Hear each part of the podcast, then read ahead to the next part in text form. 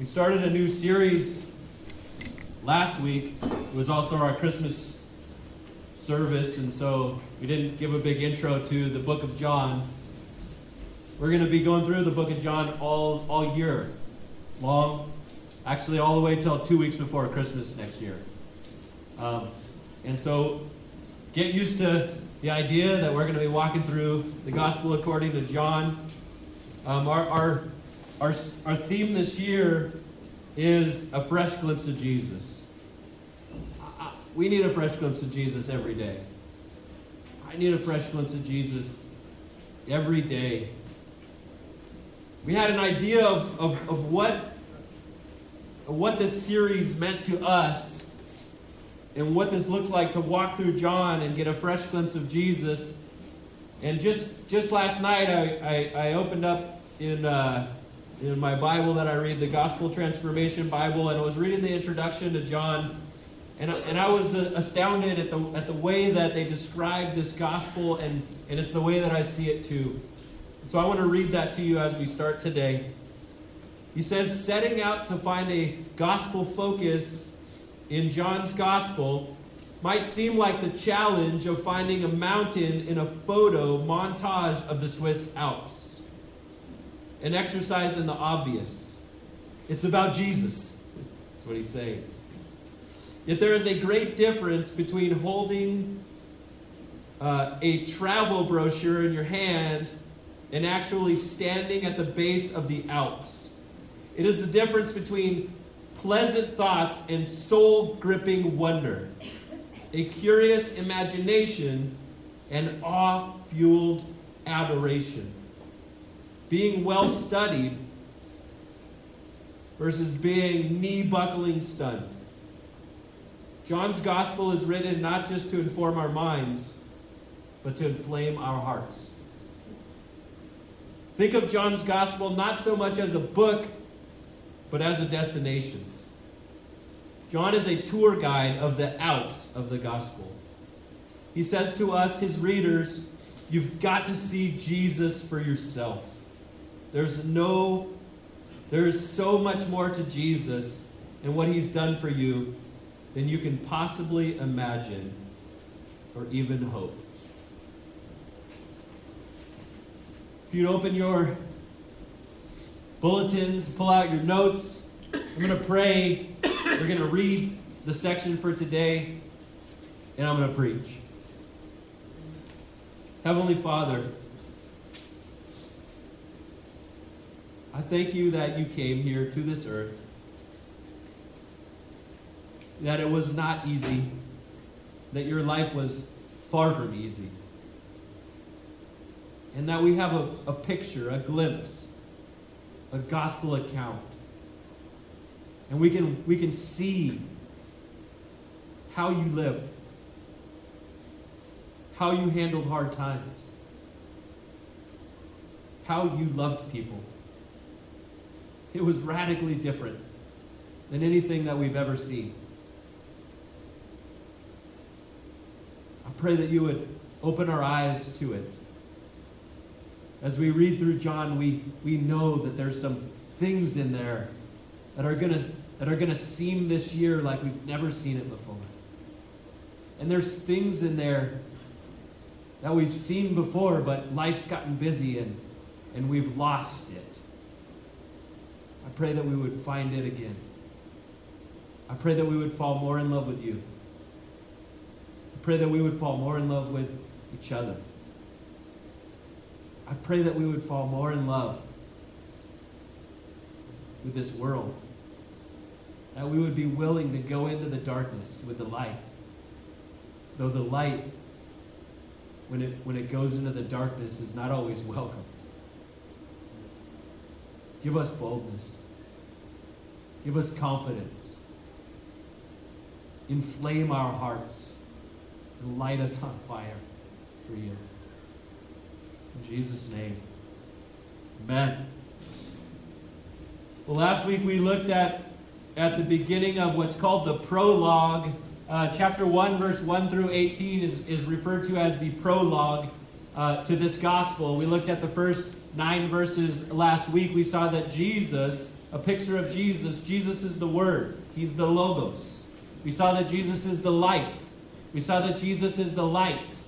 Today we're going to pick it up in verse 9 again, and we're going to see that Jesus is the one who saves us. Jesus saves us. In John 1 9 through 13, it says, The true light, which gives light to everyone, was coming into the world. He was in the world, and the world was made through him, yet the world did not know him. He came to his own and his own people did not receive him. But to all who did receive him, who believed in his name, he gave the right to become children of God, who were born not of blood, nor of the will of the flesh, nor of the will of man, but of God. One of the things that always struck me with my brother Sean is when he prayed, he, he always prayed and he would pray, he say he would he would call out to God, he would call him Papa. Sean was a son of God. He was a child of God. And he knew that. And he loved to pray to Papa. Today, as we look at this account in the gospel, we see how Sean and us become children of God is through Jesus. John starts this, he says, he says, the true light which gives light to everyone. Now, as I was studying this before, before this week became so hard, one of the things that that that kept striking me was this this this poem from this 1990s ish uh, uh, a poet. His name was Marshall Bradley Mathers III. And he said, he said this, he said, he said, I'm Slim Shady, the real Slim Shady. All those other Slim Shadys are just imitating. So will this real Slim Shady please stand up? Please stand up please stand up. And of course, we know this is, is the alias of the rapper known as Eminem, aka Slim Shady. And he's saying, in essence, that I am legitimate. He's a white rapper. He doesn't fit the stereotype. Other people are trying to be to be copycats, and he in this song is saying, No, I, I'm Slim Shady. The real Slim Shady. Now that's cheesy. And I thought, no, I, I can't say that in the wake of this announcement. And then I thought of Sean. I said, Sean would kick me in the rear end and say, if you don't, if you don't start that way, then then then I'm he would have been mad. And and yet it, it brings this up that, that John is this is this this man who, whom he, he, he describes himself this way. He says, I'm the one who Jesus loved. John, the son of Zebedee, was one of the 12 disciples. He, he, he was one of Jesus' closest uh, uh, uh, friends and students. And he lived, he lived the longest of all of the disciples. He lived to be about 100 years old. He had told us stories about Jesus his whole life.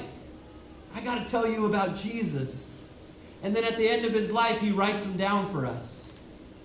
And he says, I, he starts his, his account and he says, Look, let me tell you about Jesus, the true light.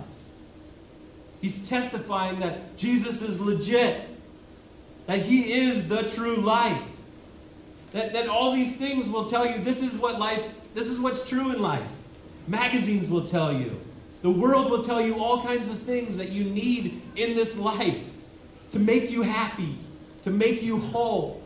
And, and John starts off, he goes, Now forget all that. He goes, Jesus is the true light. Jesus is the light. Jesus is the answer. In your notes, we, we learn from this that Jesus is the only way. It says he is the only way we can become children of God. Jesus is the only way. to become a child of God.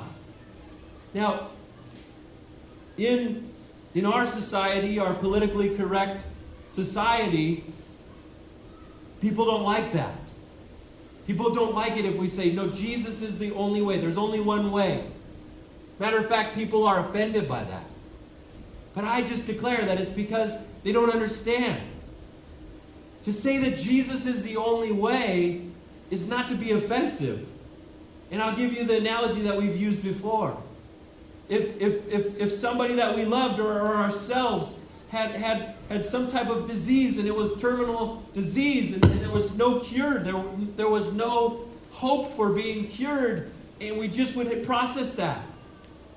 And imagine one day somebody calls you on the phone and says, We've found the cure, we've tested it, it's time tested, it works.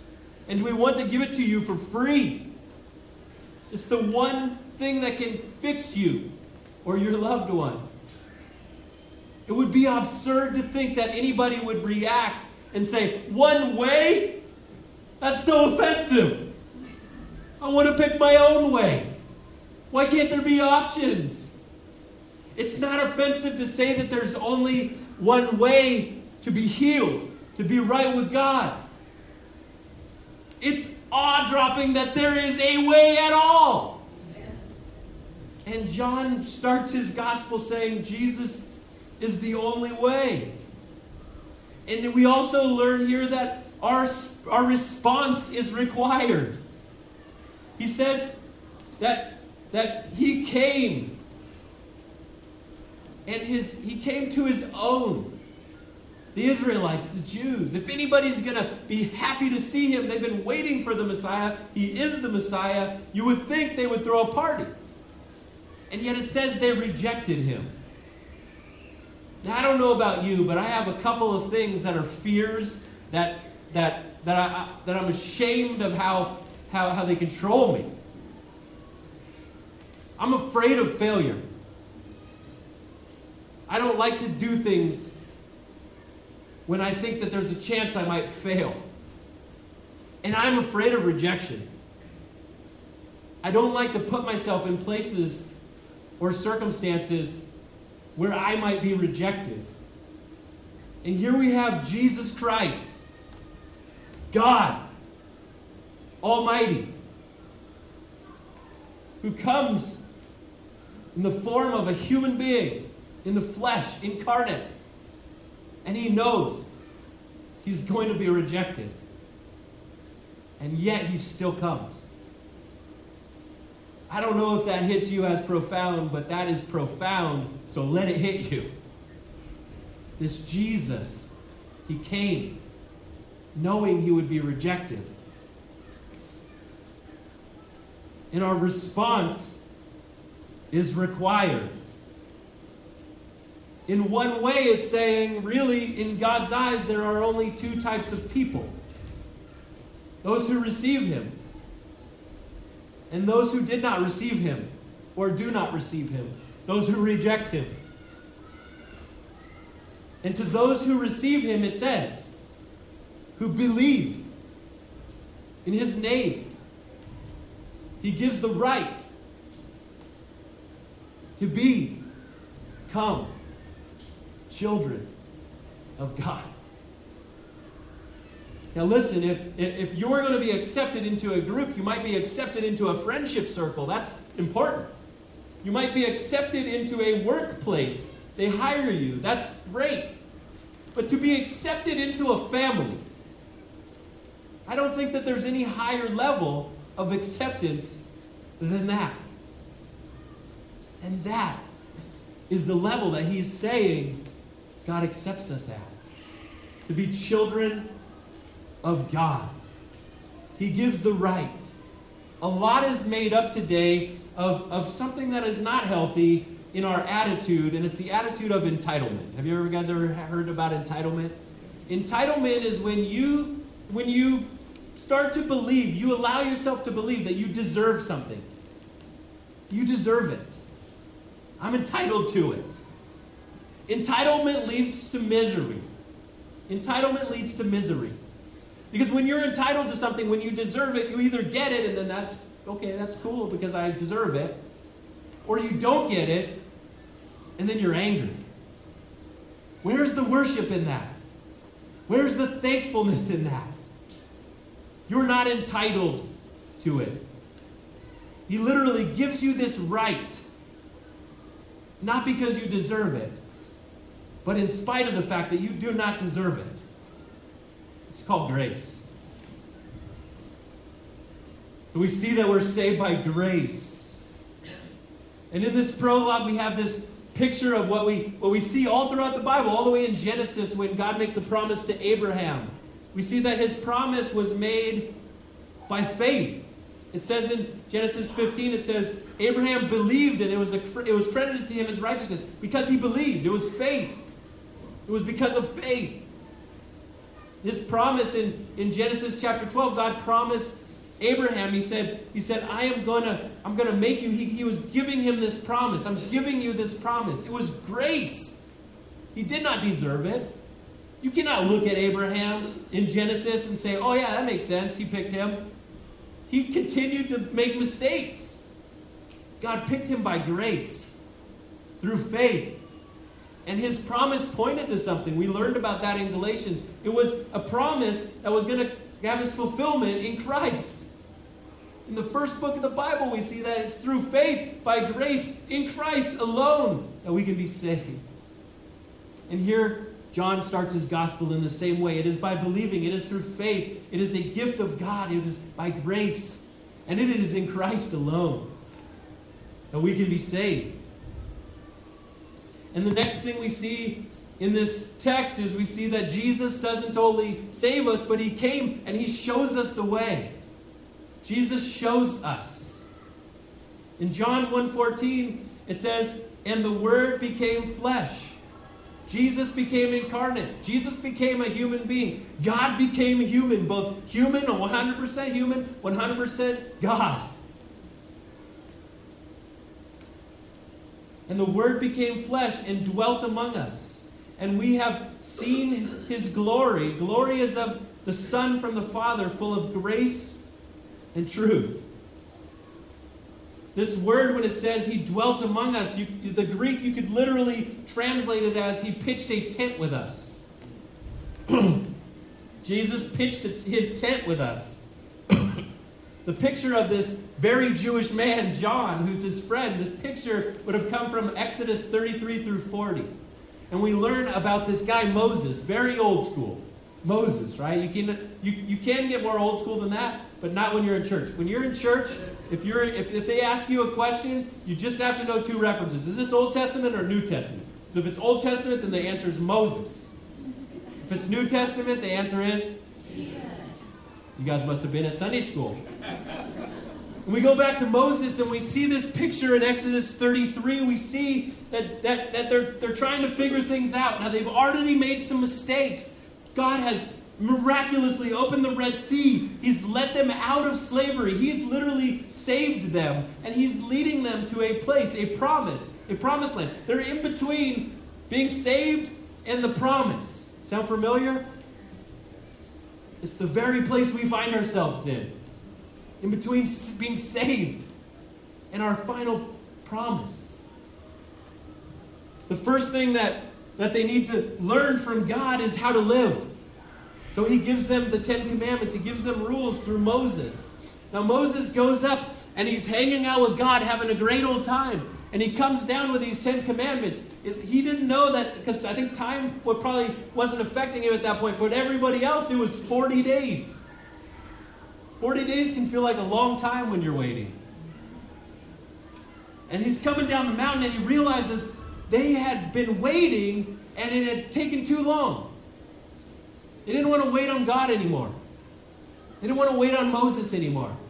So they took things into their own hands. They said, We want something that we can touch. We want something we can see. And they start to create this calf, this golden image, and worshiping it. And Moses is coming down the mountain and he realizes that, that, they've, that they've made this calf. And before you get too angry at them, just stop and think Are you good at waiting? I'm not. I can't tell you how many times. 40 days, if I'm praying for something earnestly for like four days, that's too long. I just like, oh, I'm just figuring it out on my own, you know? And it's been 40 days. Now, Moses is walking down the mountain. He drops the tablets that God had written. I don't know, if you're like Indiana Jones, those are very valuable. You don't drop those, right? But he drops the tablets. That's how hurt he is.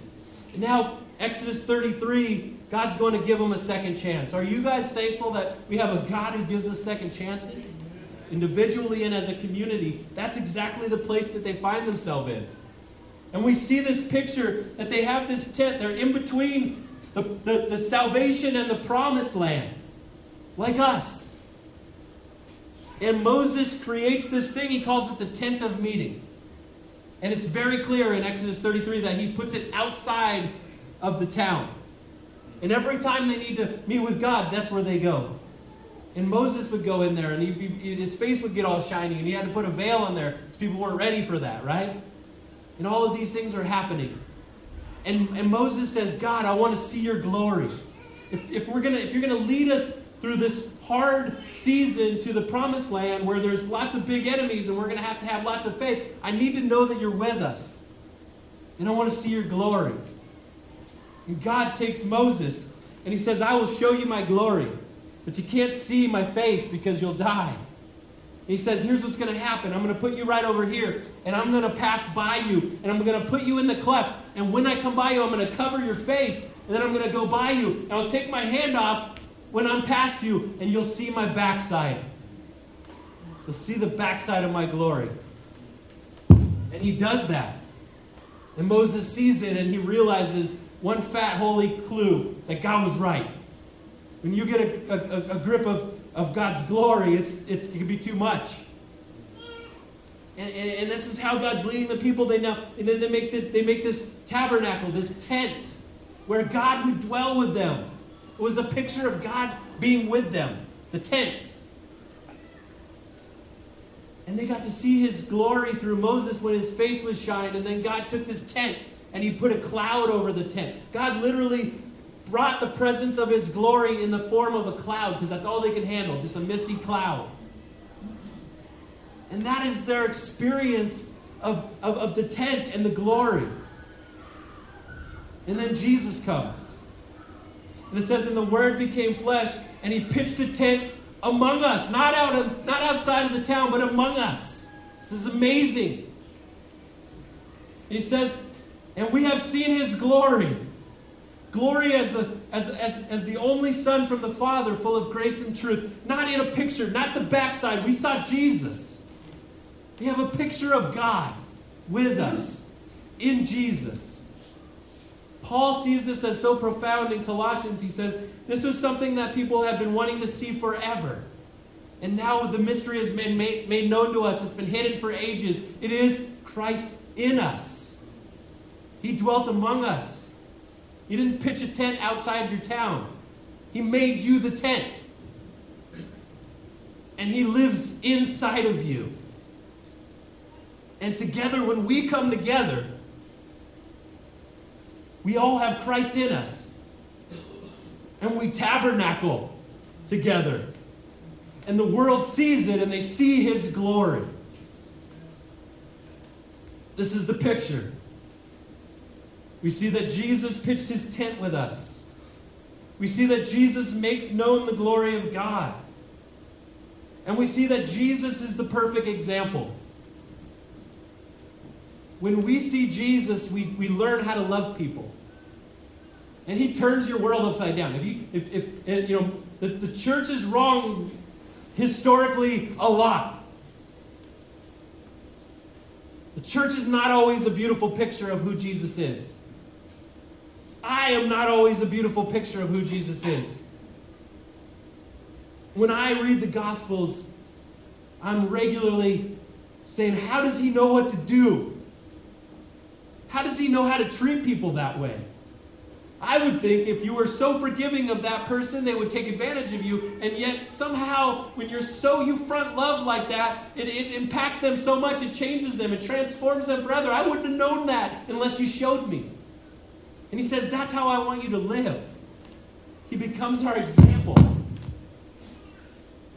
In John 13, 15, Jesus is washing the disciples' feet, and he says this He goes, For I have given you an example, that you also should do just as I have done to you.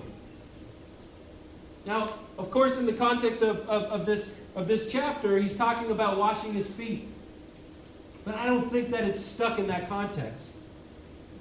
I think it's relevant for everything that we see in Jesus. I've been your example so you would know how to treat people, how to love people, how to go through hard times, how to rejoice with those who rejoice, because usually we're jealous and, we, and we, we're not too happy when somebody gets something that we want. No, I want to teach you how to do that. How to, how to, how to, how to mourn with those who mourn. I don't know about you, but I don't feel comfortable with anything uncomfortable. And I just want to move on. I want to go around it.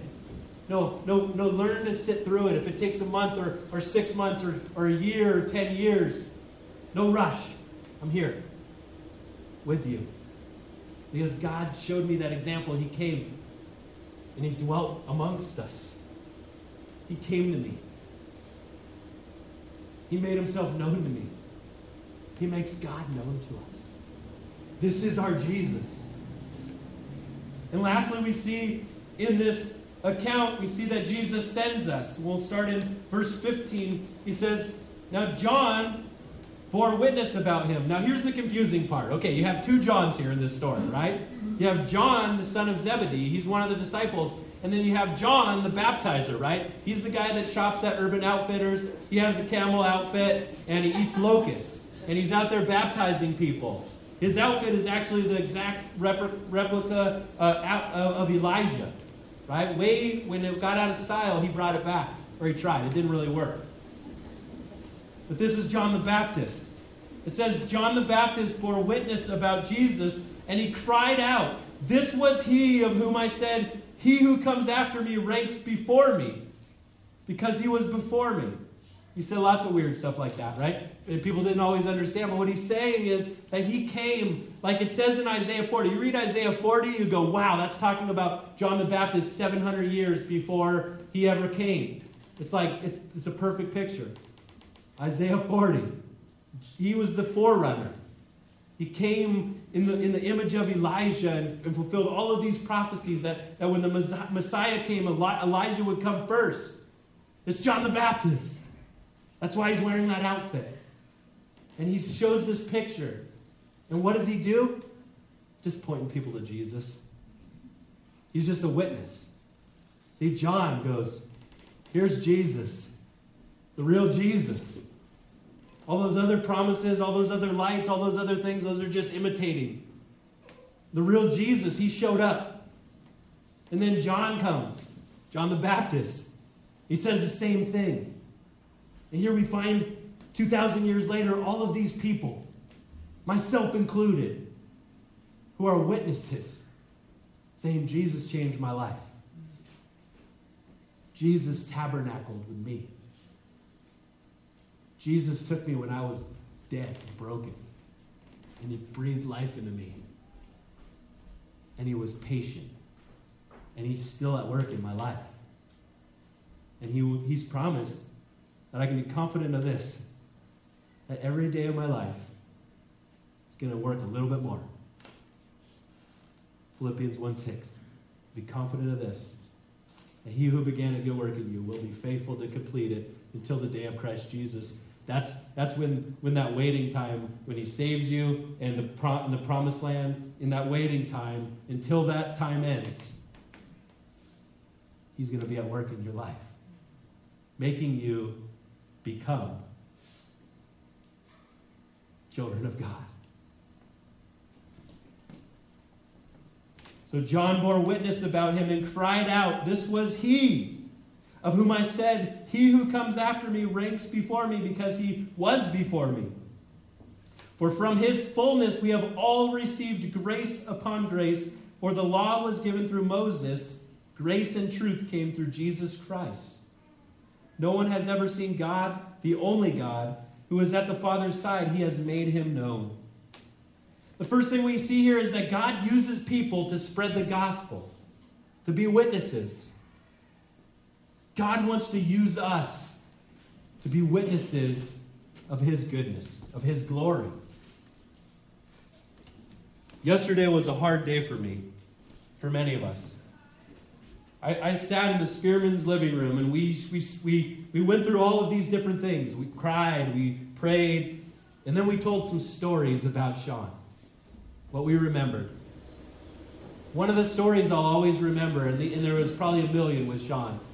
Somebody said that when it was his birthday, this kid's birthday, everybody was out of town, all his friends. And Sean wasn't really that close to him, but, but he found out and he called him. He said, Hey, let's go get a beer together. Sean. And they went and they had a drink together and they celebrated his birthday. And, and, he, and there was this, this, this couple of girls that were, were a, a, a little on the other side of the bar, and he saw these guys kind of bothering them. And Sean, as Sean does, went over and intimidated them and said, you know, skedaddle. He protected them. He was a, he was a protector. And he, and he listened to them. And he found out that one of them had this really hard story and was going through a really hard time. And the testimony that I heard yesterday was I was in awe of Sean because in a, in a bar, the least likely place that you would think, Sean sat for a half hour. And all he wanted to do was talk about Jesus. And he, and he was just he was just saying, You've got to know this Jesus. My life's been real hard, he said. But Jesus is changing me Jesus has impacted my life. And Jesus loves you. And He'll do that for you too. And here we are. Every day, we go to work. We're neighbors. We're, we're people. What does ministry look like? I'll tell you what, the church has made this ugly picture of ministry like it's a bunch of programs. Programs might be good, but ministry is not programs. Ministry is telling people about Jesus and helping walking through them when life is hard. It's being learning from the example of Jesus and trying to live that out. That's ministry. That's life. Amen. It's not a bunch of programs. Sean taught me that. And John the Baptist teaches me that. And the Bible teaches us this that we are witnesses and we're supposed to spread the gospel. This teaches us that God gives us grace so that we can give grace to others. Grace is treating people better than they deserve. You, you're not entitled to it. Grace is treating people better than they deserve. Jesus Christ treats me better than I deserve. As a husband, I want to treat my wife better than I think she deserves. Even more importantly, I want my wife to treat me better than I know I deserve. That's grace. When you're driving on the freeway, treat people better than they deserve. When you're an employee, treat your boss, work harder than they deserve for you to work. When you're a neighbor, be a neighbor better than they deserve. When you live in this country and you don't agree with the government, be a better American than, than they deserve. It's grace. Because God has given us grace upon grace, and He says, live that way. J.D. Greear gives us this, this gospel prayer. He calls it the gospel prayer in his book called The Gospel. He says it's this. he says, In Christ there is nothing I can do that would make God love me anymore. And nothing I've done that makes God love me any less. You ever stopped and prayed that? God, I just choose to believe today that there's nothing that I can do to make you love me anymore because you already love me with full saturation. And there's nothing that I've done that makes you love me any less. That's mind boggling. That doesn't make sense. That's grace. And lastly, we see, and we'll have the worship team come back up, that we are all broken and need Jesus. He says, We become children of God who were born not of blood, nor of the will, or of the flesh, nor of the will of man, but of God. Moses came and he gave us this law. Moses came and he gave us this law. The law couldn't fix us, the law shows us we're broken. The law shows us are broken. Jesus reminded of this because the Pharisees, they thought they were keeping the law perfectly. And then Jesus says this hard thing. He goes, You've heard it said that, that, that, that you shouldn't commit adultery. If you've ever looked lustfully at a, at a woman, then you've committed adultery, he says. He makes it harder. He goes, he goes, You've heard it say, don't murder? No, if you've ever had hate in your heart, you already murdered. Jesus is not saying, hey, I'm expecting you to be perfect if you want to be right with me. He's saying, look, you got to all understand, if you want to follow the law, it's a long way away from, from the standard you, you leave it at, which you can follow. It is impossible. We, we all break the law. We are all broken. And we all need Jesus. And John wants to proclaim. And John the Baptist wanted to proclaim. And Sean went around everywhere and he wanted to proclaim. And it should get in our heart. We should want to proclaim. The, the, it's not judgmental to tell someone they're, that they're messed up. It's judgmental to forget that you are messed up. We're all messed up. And we're not, our job is not to go out and judge each other and tell each other we're messed up. It's, it's, it's to embrace each other and say, I know the answer. I found it in Jesus Christ. And to proclaim that and to live that every day.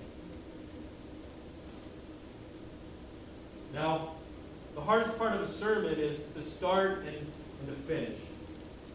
And a day like today, even harder. And so I, want to I want to leave you with a picture. What we're going to do next is we're going to we're going to worship.